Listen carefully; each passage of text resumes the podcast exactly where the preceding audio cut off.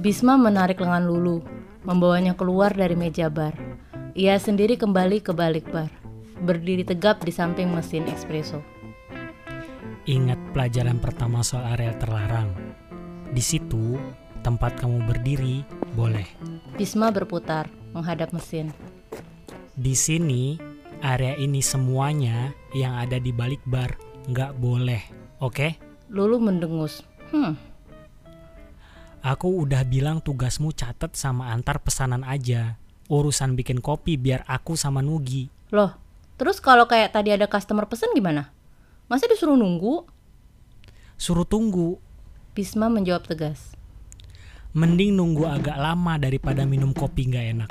Siapa bilang kopi gua nggak enak? Masih tua aja yang nggak bisa nikmatin. Espresso by Lulu.